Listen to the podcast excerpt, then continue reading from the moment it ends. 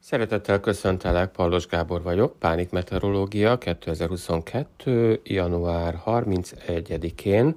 Kettős fronthatással és piros jelzéssel attól félek sajnos, ugyanis a kettős fronthatás, ha egy fronthatás lenne is, megterhelő lenne a szervezetre, de a kettős fronthatással ez csak hatványozódik, illetve hatványozódik pánikbetegség mellett, hiszen a legközelebbi pánikroham félelme.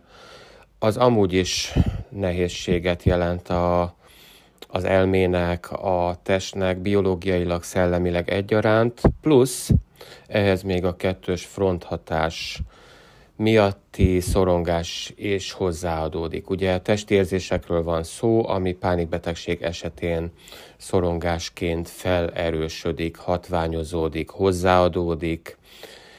Így emiatt piros jelzést ad a mai pánikmeteorológia.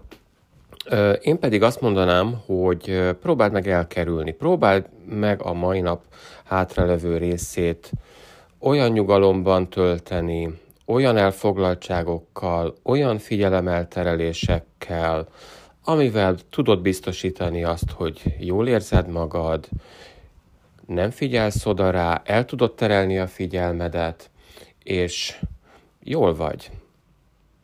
Legyen szép napod, vigyázz magadra, holnap újra beszélünk.